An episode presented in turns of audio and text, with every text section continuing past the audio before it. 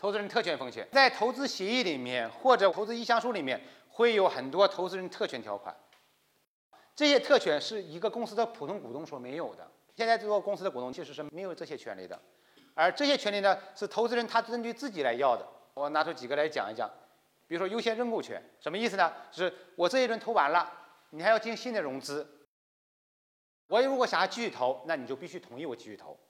这就是优先认购权，你也不用担心说王律师，如果他一直投怎么办？没有这样，投资人都是一环接一环的，都是要走接盘侠的，没有人说我这个项目我要投从白天投到黑夜的，没有人这么干。